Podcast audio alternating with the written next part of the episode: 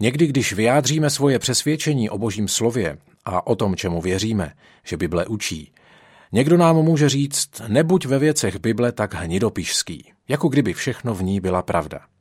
Nebo třeba řeknou, o některých věcech se tam mluví spíš asi jen tak obecně, ono na tom vlastně ani tolik nezáleží. Takže jedna z věcí, které mohou říct například je, co na tom záleží, jestli svět opravdu vznikl v 6 24 hodinových dnech nebo během 6 tisíc let. Nebo co na tom záleží, jestli Bůh opravdu oddělil vody Rudého moře, nebo jestli to bylo něco, co se odehrálo naprosto přirozeně právě v tu danou dobu, kdy se tam objevili židé. Nebo co na tom záleží, jestli Ježíš opravdu proměnil vodu ve víno nebo ne. Nakonec měli dost a to je podstatné. Jedna z otázek, se kterými lidé přicházejí, se točí kolem narození Ježíše. Říkají, co na tom záleží, jestli se narodil z Pany nebo ne. Když byl boží syn a umřel, co na tom tahle skutečnost změní? Ano, co na tom záleží? Znamená to něco pro vás ve vašem životě? Znamená to něco pro váš život v budoucnu a na věčnosti? Podívejme se tedy na to, jestli na tom záleží nebo ne. Často se nám totiž stává, že to, na co se díváme jako na nepodstatné, má mnohem větší význam, než si myslíme. Proto si teď prosím najděte Matouše první kapitolu a tam si přečteme popis narození Krista. Začneme veršem 18. Narození Ježíšovo se událo takto. Jeho matka Maria byla zasnoubena Josefovi, ale dříve než se sešli, shledalo se, že počala z ducha svatého. Její muž, Josef, byl spravedlivý a nechtěl jí vystavit hanbě, proto se rozhodl propustit ji potají. Ale když pojal ten úmysl, hle, anděl páně se mu zjevil ve snu a řekl, Josefe, synu Davidův, neboj se přijmout Marii, svou manželku, neboť co v ní bylo počato, je z ducha svatého. Tady se to děťátko vzalo. 21. verš. Porodí syna a dáš mu jméno Ježíš, neboť on vysvobodí svůj lid z jeho hříchů. To všechno se stalo, aby se splnilo, co řekl hospodin ústy proroka. A teď pozor na to, co čteme ve verši 22. Hle, pana počne a porodí syna a dají mu jméno Immanuel. To je přeloženo Bůh s námi. Když se Josef probudil ze spánku, učinil, jak mu přikázal anděl hospodinův a přijal svou manželku k sobě. Ale nežili spolu, dokud neporodila syna a dal mu jméno Ježíš. Čím materialističtější se některá generace stane, tím skeptičtější je v duchovních věcech. A často se stává, že čím jsou lidé skeptičtější, tím jsou smyslnější. Tyto dvě věci spolu jdou ruku v ruce. Čím je národ materialističtější nebo čím materialističtější se generace stane, tím jsou lidé skeptičtější v duchovních věcech. Důvod spočívá v tom, že necítí to, že potřebují Boha. Proto Satan začne velice jemně tento zdánlivě bezvýznamný odklon a oni si začnou říkat, ano, kdysi jsem tomu věřil a stále ještě věřím, že Bible je boží slovo, ale nemyslím si, že bychom museli brát každé slovo v Bibli úplně vážně a také si nemyslím, že by člověk musel věřit ve všechny ty zázraky, aby se dostal do nebe. Stane se, že jim tohle někdo vloží do přemýšlení. V konečném důsledku je to Satan, který si může použít i jiných lidí. A ti, kteří dřív věřili božímu slovu od A až do Z a nikdy nepochybovali o tom, jestli je to boží slovo, tito lidé si vůbec neuvědomí, že se něco děje. Jejich materialismus způsobil, že si sami vystačí a že začnou velmi nenápadně pochybovat o některých základních pravdách písma, jako kdyby to vůbec nebylo důležité a převezmou názor, že proto, abyste Bohu dělali radost, ještě nemusíte úplně všemu věřit. Neuvědomují si, k čemu to vede.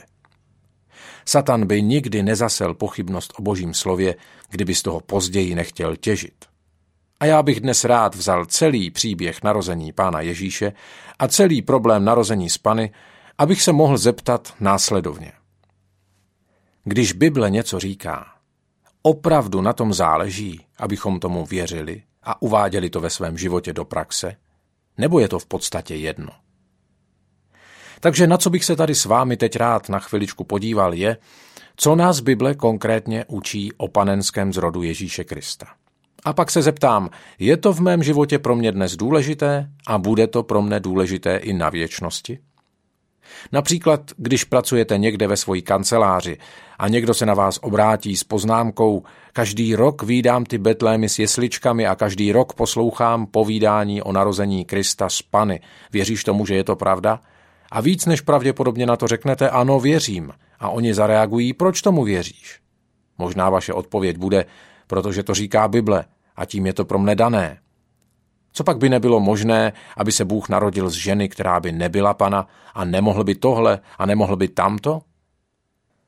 Až mne to udivuje a zaráží, jak často lidé, kteří čtou Bibli a v ní to, co Bůh říká a dělá, jak často si tito lidé myslí, no ale mohlo se to udělat úplně jinak a Bůh mohl klidně místo toho udělat tohle. Kdo vůbec jsme, abychom vylepšovali boží cesty? Je to lidská pícha, která se nechce pokořit a prohlásit, ano, Bůh to udělal a udělal to takhle. Udělal to tak schválně, protože věděl, že to je ta nejlepší cesta, ta nejmoudřejší a jediná, kterou to mohl udělat a dotáhnout, dojít do cíle v souzvuku s tím, kým on sám je. Takže se na to na chvilinku podíváme. Byl bych rád, kdybyste si k tomu otevřeli Bibli. A myslím, že většina z vás už ji má určitě připravenou. Nejdřív půjdeme na její samý začátek do třetí kapitoly knihy Genesis. Na tenhle biblický oddíl se často dovoláváme.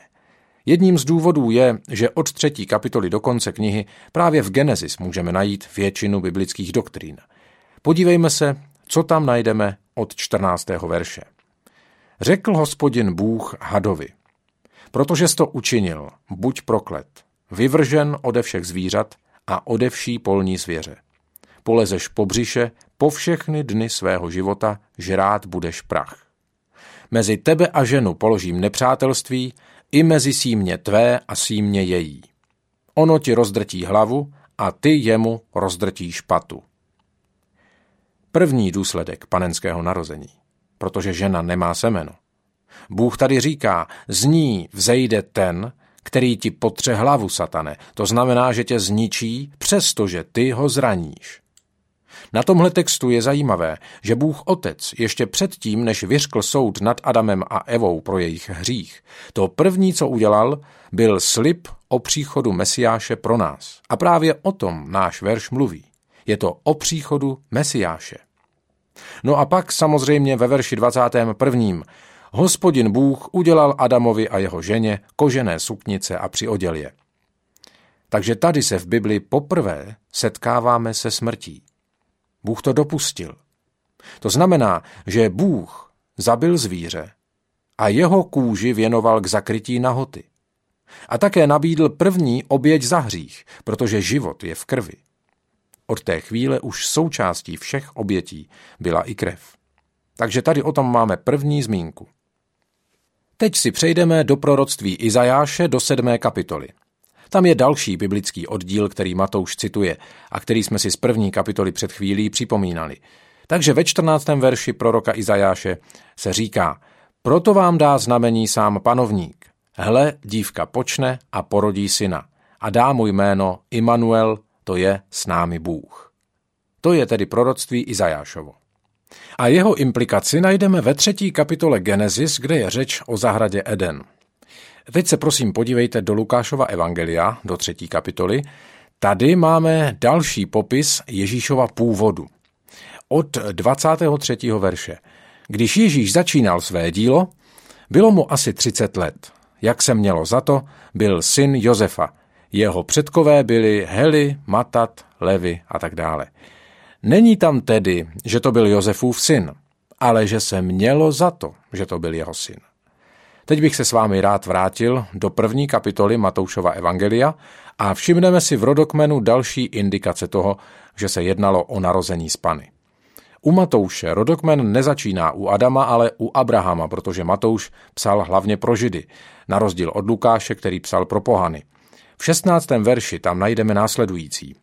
Jákob pak měl syna Josefa, muže Marie, z níž se narodil Ježíš, řečený Kristus. Tady to máme naprosto jasně řečeno, tím, že je zde použit ženský rod. Z níž se narodil, takže ne z Josefa, ale z Marie. Takže ani v rodokmenu není ani nejslabší náznak toho, že Ježíš by mohl mít pozemského otce. Proto v tomto výčtu a také v první kapitole Lukášova Evangelia v 35. verši si všimněte následujícího oznámení. Andělí odpověděl, se stoupí na tebe duch svatý a moc nejvyššího tě zastíní. Proto i tvé dítě bude svaté a bude nazváno Syn Boží. Je tedy evidentní, že popis Ježíšova narození je stejný u Matouše i u Lukáše. Popis uvádí, že se narodil z Pany, Pány jménem Marie a byl počat duchem svatým. A dokonce i v rodokmenech, které jdou až od Adama přímou linií až k Ježíšovi, jak to vidíme u Lukáše, a u Matouše začíná u Abrahama a jde až k Josefovi, o jehož otcovství, tady máme řečeno, jak se mělo za to. Tady chci podtrhnout, že Bůh tady úzkostlivě až puntíčkářsky přesně nechává zaznamenat tyto skutečnosti kolem Ježíšova narození. A i u Matouše, i u Lukáše je naprosto jasně řečeno, že Ježíš Kristus se narodil z Pany. Narození z Pany znamená, že se Ježíš narodil ženě bez pozemského otce, protože byl počat z Ducha Svatého. S narozením pána Ježíše Josef neměl vůbec nic společného. V textu čteme, že Marii duch svatý zastínil a to znamená, že co v ní bylo počato, bylo z ducha svatého. Kdy k tomuto vtělení došlo? Ve chvíli, kdy duch svatý navštívil Marii a tedy došlo k početí. Proběhlo to tak, že Ježíš byl v osobním vztahu se svým otcem v nebi a příští vteřinu byl Bohem v lůně Marie Pany. Její tělo, její děloha jednoduše ubytovala toto dítě, počaté duchem svatým, bez přičinění pozemského otce. Toto dítě nemělo ani stopu pohříšné přirozenosti. On byl Bohem počatým v těle Pany jako Bůh. Proto je to v našem textu tak jasně řečeno. Když mluví s Josefem, říká, neboj se, protože to dítě, které nosí, je z ducha svatého. Byl to Bůh, který ve zlomku vteřiny přešel z živého vztahu s otcem do těla Marie, vtělený do dítěte. Během neskutečně krátké chvilky se stal i člověkem a to je nesmírně důležité. Teď se společně vrátíme do třetí knihy Mojžíšovi, do kapitoly 21., kde Bůh Mojžíšovi předává zákon o obětech. Prosím, všimněte si tady jedné velice důležité věci protože každá oběť byla jakýsi předchozí nástin toho, co se má stát v budoucnosti. Bylo to symbolické vyjádření té konečné oběti, ke které dojde na Golgotě, a to v osobě Pána Ježíše Krista. Od 17. verše 22. kapitoly 3. knihy Mojžíšovi čteme. Hospodin dále mluvil k Mojžíšovi. Mluv k Áronovi a jeho synům i ke všem Izraelcům. Řekneš jim, kdo by z izraelského domu nebo z těch, kdo přebývají v Izraeli jako hosté, přinesl svůj dar při různých svých slibech nebo dobrovolných závazcích a přinesl jej jako oběť zápalnou hospodinu, aby ve vás našel zalíbení, dá samce bez vady ze skotu, z ovcí nebo z kos. Slyšíte? Obětované zvíře nesmělo mít žádnou vadu. 20. verš. Nepřinese nic, co by mělo vadu, neboť byste tím nedošli zalíbení. Když někdo připraví hod oběti pokojné pro hospodina, ze skotu nebo z bravu, aby splnil slib nebo jako dobrovolný dar, pak jen oběť bez vady dojde zalíbení. Nesmí na ní být žádná vada. Je to jasné nebo ne? Je tady nějaká pochybnost? Není. Na tom není nic nejasného ani zamlženého. A také to není žádný obecný a nekonkrétní výrok. Když říkáme, a záleží na tom vůbec, co byste řekli vy? Záleželo na tom, jaké zvíře lidé přivedli k oběti? Určitě na tom záleželo. Protože tady zachází do takových detailů, tak na tom opravdu záleží. Jako kdyby Bůh říkal, když přinesete jako oběť zvíře nemocné, tak na to radši zapomeňte, takovou oběť vůbec nepřijmu. Teď přeskočíme až do knihy Malachiáš, což je poslední kniha Starého zákona. V této knize Bůh posílá poselství svému lidu a tady se jedná o jeden konkrétní hřích, kterého se dopouštějí. A já bych byl rád, kdybyste si všimli, co přesně tady říká. Kapitola 1. verš 6. Syn ctí svého otce a služebník svého pána. Jsem-li otec, kde je úcta ke mně? Jsem-li pán, kde je bázeň přede mnou? Praví hospodin zástupů, vám, kněží, kteří zlehčujete mé jméno. Ptáte se, čím zlehčujeme tvé jméno? Tady máme to, čeho si společně chceme všimnout. Prosím, pozorně poslouchejte. Když člověk řekne, co vlastně dělám? Věřím tomu, jen nevěřím úplně každému slovu a nevěřím tomu tak konkrétně. Poslechněte si, čeho se tady ti kněží dopouštěli. Přinášeli oběti a tady říkají, jak zlehčujeme tvé jméno. Teď si přečteme, jak to bylo dál, sedmý verš. Přinášíte na můj oltář poskvrněný chléb a ptáte se, čím jsme tě poskvrnili? Tím, že říkáte, že hospodinův stůl není třeba brát vážně. Nešlo tady o to, že by odmítali přinášet chléb, ale přinášeli chléb poskvrněný.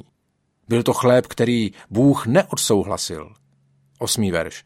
Když přivádíte k oběti slepé zvíře, to není nic zlého? Když přivádíte kůlhavé a nemocné, to není nic zlého? Jen to dones svému místodržiteli, získáš-li tak jeho přízeň a přijme tě, pravý hospodin zástupů.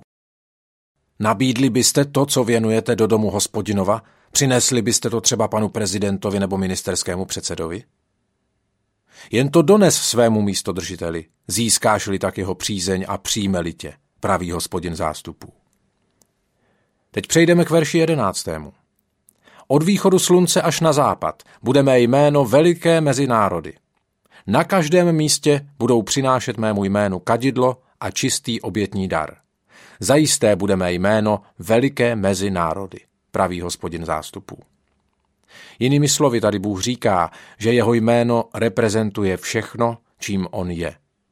Takže ve 12. verši říká, ale vy je znesvěcujete, když říkáte, že panovníkův stůl je možno poskvrňovat a to, co je na něm, obětovaný pokrm, není třeba brát vážně. 13. verš. Říkáte, ach, nač se trápit? Slyšíte to? Jaká únava? Nač se trápit? Nemusím to dělat přesně do všech podrobností, vždyť ve věcech božího slova nemusím být puntičkářský a nemusím věřit úplně všemu, protože proč se tím trápit, že? A vše odbýváte, pravý hospodin zástupů. Přinášíte, co bylo vzato násilím, kulhavé i nemocné přinášíte jako obětní dar. Což si mohu oblíbit, co je z vaší ruky, pravý hospodin. Buď proklet chytrák, jenž má ve svém stádu samce a složí slib, obětuje panovníku zvíře vykleštěné. Neboť já jsem velký král, pravý hospodin zástupů, mé jméno budí mezi národy bázeň. Oba tyto texty ke mně mluví jasně. A myslím, že by tak mluvili ke každému, kdo bude ochotný pozorně naslouchat. Když Bůh řekne, tady to chci, abys udělal, neznamená to, že byste se do toho měli pustit částečně. Když řekne, přiveďte beránka bez vady, neznamená to, že byste mohli přinést jakéhokoliv beránka, třeba slepého nebo nějak nemocného.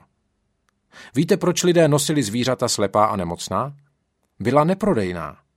A oni sami o ně neměli zájem, tak je přinesli jako oběť Bohu.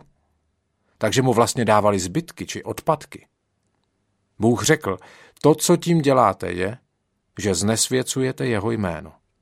Přinášíte zbytky, přinášíte zvířata nemocná a slepá a chromá, taková, jaká byste nikdy nedali místo držícímu, taková přinášíte mě. To, co tím děláte, je, že znesvěcujete moje jméno a znečišťujete můj stůl. Proto si všimněte, že Bůh je v záležitostech obětování podrobně, konkrétně, průzračně a nepochybně jasný. Co to má ale společného s panenským narozením?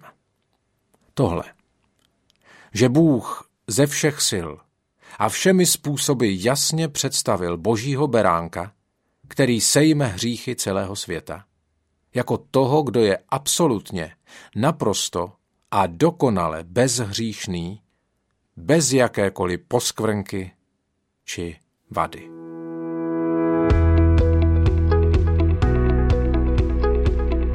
Podcast vznikl na Rádiu 7, které žije z darů posluchačů. Pokud nás budete chtít podpořit, budeme rádi.